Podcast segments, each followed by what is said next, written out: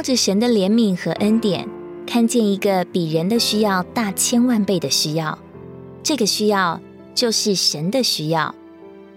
如果人没有看见神的需要，他的得救就不稳固，生活就很难超脱，侍奉就缺少能力。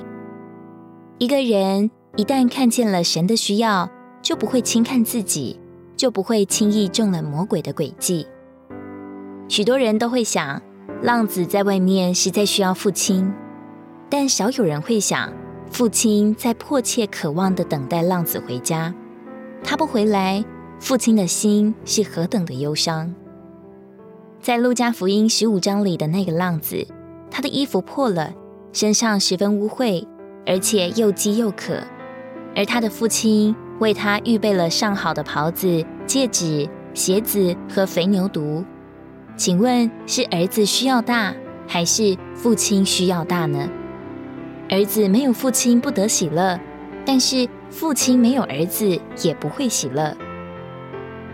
儿子终于回家说：“父亲，我犯罪得罪了天，并得罪了你，我不配再称为你的儿子。”但是父亲不等他说完，就对仆人说：“快把那上好的袍子拿出来给他穿。”父亲只说：“把那上好的袍子拿来。”仆人就已经知道是哪件，因为是早已为儿子预备好的。今天也不知道神为我们预备了多少的怜悯，多少的供应，多少的爱，而我们只顾自己的求索，在远离他的日子里，竟然活得孤苦无依，就像个孤儿一样。我们可曾记得自己是神的儿女，早就已经在神的爱子里一同蒙爱？我们难道忘了我们的种种情形，神早就知道？而他只需要我们与他有亲密的交通，并活在他面前，他就喜乐了。神爱你，终日眼目相随的关注着你。神需要你，一切都为你预备好了，你只要简简单单来享用就好了。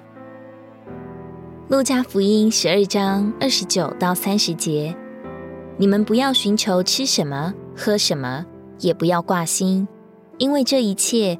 都是世上外邦人所急切寻求的，你们的父却知道你们需要这一切。如果你喜欢我们的影片，欢迎在下方留言、按赞，并将影片分享出去哦。天天取用活水库，让你生活不虚度。我们下次见。